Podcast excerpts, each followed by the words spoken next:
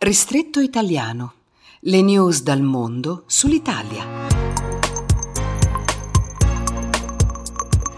24 febbraio, sabato, buongiorno. Migranti e lavoratori stranieri in Italia oggi in primo piano nel nostro ristretto italiano, partendo da due notizie approfondite soprattutto dalla stampa francese. Le ONG che protestano per gli ostacoli che il nostro paese mette ai salvataggi in mare e la notizia che il Consiglio d'Europa esorta l'Italia a impegnarsi di più contro la tratta degli esseri umani. Parto da Parigi, Le Monde, che titola Salvataggi di uomini e donne in mare, le ONG denunciano l'ostruzionismo italiano. La richiesta formale delle ONG è stata spedita a Roma giovedì. Le ostruzioni messe in atto negli ultimi 12 mesi hanno aumentato sensibilmente il numero dei morti e per ostruzioni si fa riferimento all'ordine impartito alle loro navi di effettuare un solo salvataggio alla volta portando i naufraghi stati a bordo in un porto di volta in volta assegnato, spesso lontanissimo dall'area di salvataggio.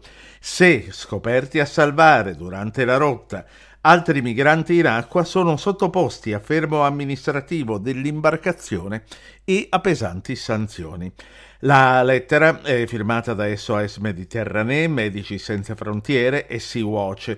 In molti casi dicono dobbiamo scegliere tra rispettare la normativa italiana, sapendo che rischiamo di condannare a morte gruppi di persone, o adempiere al nostro dovere legale di salvataggio e di conseguenza rischiare multe, detenzione e possibile confisca delle nostre navi. Dal febbraio 2023 l'Italia per 16 volte ha trattenuto in porto una nave colpevole di avere trasgredito a queste regole umanitarie. In totale un fermo cumulativo di oltre 300 giorni.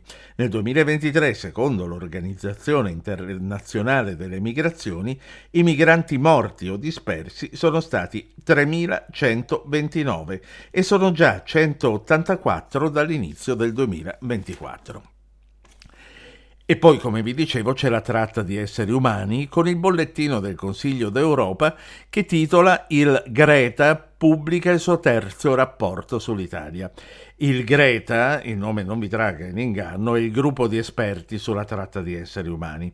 Per il Consiglio d'Europa ciò che l'Italia sta facendo su questo fronte è importante, ma assolutamente insufficiente. Il rapporto precedente era del 2019 e così dal rapporto 2024 emerge che ogni anno in Italia vengono identificate come potenziali vittime di tratta di esseri umani dalle 2100 alle 3800 persone e anche se la maggior parte di esse sono donne avviate al mercato e allo sfruttamento della prostituzione, cresce il numero degli uomini e dei transgender. Lo sfruttamento sessuale resta la forma predominante di tratta, ma è in costante aumento anche quello lavorativo, quello delle braccia per l'edilizia e l'agricoltura soprattutto. Cifre, osserva il Greta, che ad ogni modo non riflettono la reale portata del fenomeno a causa della perdurante inadeguatezza delle procedure per l'identificazione, nonché dal basso numero di denunce da parte di vittime che temono di essere a loro volta sanzionate o espulse. Per quanto riguarda la tratta di braccia per il lavoro, scrive il Consiglio d'Europa, i settori ad alto rischio sono agricoltura, tessile, domestico, edilizia, alberghiero e ristorazione. Tutti ricorrono ai clandestini. Rispetto al 2019 sono stati aumentati i fondi, ma non è bastato se gli ispettori non hanno comunque mai abbastanza risorse per fare, come si dice, il loro lavoro e non sono mai stati messi in atto i risarcimenti premiali per le vittime che denunciano facendosi testimoni. E tornando all'argomento d'apertura, ovvero gli ingressi dei richiedenti asilo, il Consiglio d'Europa teme che le misure restrittive adottate dall'Italia sull'immigrazione favoriscano un clima di criminalizzazione dei migranti, portando molte potenziali vittime a non denunciare per paura di essere ricacciate indietro. Di Italia parla anche, anche, oggi, come praticamente ogni giorno, il Guardian da Londra, oggi per segnalare l'avvio di una indagine da parte della Procura della Repubblica di Roma sul progetto del ponte sullo stretto. Ma vedi, un po' tu. L'indagine, scrive il quotidiano londinese, sottolinea una mancanza di trasparenza durante la progettazione di quello che a detta dei sostenitori a lavori ultimati sarà il ponte più lungo del mondo. L'indagine, spiega ancora ancora l'articolo, ha fatto seguito a una denuncia ricevuta da parte dei partiti delle opposizioni. Salvini ha riaperto i cantieri come primo, suo, come primo atto del suo ministero dopo l'insediamento ai trasporti di fine 2022. Il costo stimato a oggi è di circa 12 miliardi in 15 anni. Tempo addietro aveva affermato sempre Salvini che il progetto creerà 100.000 posti di lavoro circa. L'area in cui il ponte lungo 3 km e 3 verrà costruito ha, ricorda ancora il Guardian, livelli di rischio sismico tra i più alti d'Europa. Vedi il terremoto di Messina dell'inizio del XX secolo. L'Italia sta per bandire gli smartphone dalle aule di tutte le scuole italiane, elementari, medie e superiori.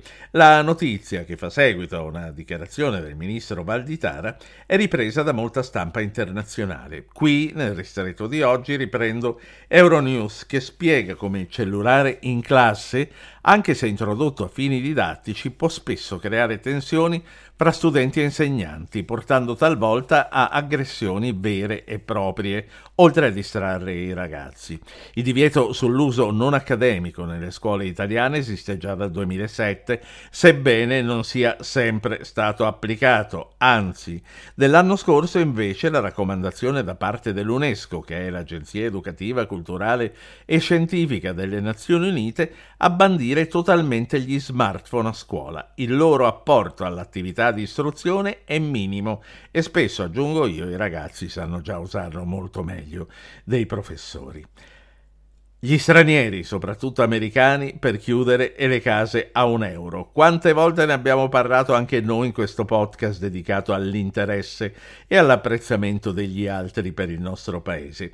L'iniziativa, in capo ai singoli comuni, da almeno 15 anni coinvolge tantissime amministrazioni locali, soprattutto al sud, a partire dalla Sicilia. Spesso abbiamo anche sorriso perché l'euro richiesto sembra più uno specchietto per le allodole che precede il pacco alla tototruffa, ma tante volte scopriamo è andata davvero bene, come spiega un servizio della CNBC, rete TV americana. Questi americani, recita il titolo, hanno acquistato case abbandonate in Italia per appena un euro e poi ne hanno spese altre migliaia per ristrutturarle. Ne valeva la pena? Io di questo lungo elenco prendo due casi. Stando all'intervista che, all'intervista che l'inviato ha raccolto in Sicilia, pare infatti proprio di sì, che ne valesse la pena. Ruvia Daniels, intraprendente signora della California, ha definito l'impresa come un'enorme opportunità per costruire la casa dei suoi sogni. Naturalmente l'euro era simbolico e le clausole dei tre anni per finire i lavori molto stringenti, ma lei ce l'ha fatta. Lei ha acquistato a Musumeri, due ore di macchina a sud di Palermo, dove il comune è riuscito a piazzare più di 100 case a un euro già ad oggi e oltre 200 premium, ovvero bisognose di meno manutenzione e vendute dai 5.000 euro in su. La signora Daniel seppe dell'opportunità dal sito, racconta, peraltro ben promosso, e da imprenditrice, qual è nel settore edile, quindi con un grande know-how, di case alla fine se ne è prese tre. 5 euro e le diedero anche il resto. A parte poi che solo per finalizzare il semplice contratto ne occorrono almeno altri 3.000 per ogni immobile.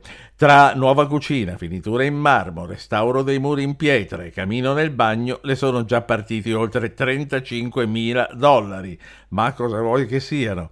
E confessa di essere ancora entusiasta come il primo giorno.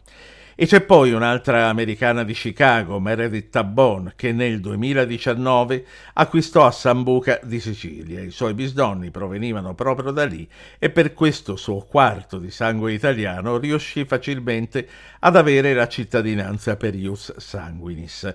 Lei comprò all'asta e vinse per soli 5.555 euro, che impiegò volentieri nonostante la puzza di truffa che poi fortunatamente non c'era. Si era alla allarmata eccessivamente. Anche lei decise di comprare anche l'altro edificio accanto, tenuto meglio, per 22.000 euro e da un budget iniziale previsto di 40.000 euro per 190 metri quadri di casa salì a un budget finale di 140.000 per 823 metri quadrati che si ritrova oggi, quando alla fine ha 18 stanze, struttura totalmente antisismica, due ampie terrazze, cucina open space, sala da pranzo e soggiorno. Di tutto, tutto, tutto, arredamenti compresi, dice, se l'è cavata con 425.000 euro, il prezzo di una casa in città, poco più, poco meno. Vi saluto, vi auguro un buon weekend e vi aspetto tutti qui lunedì.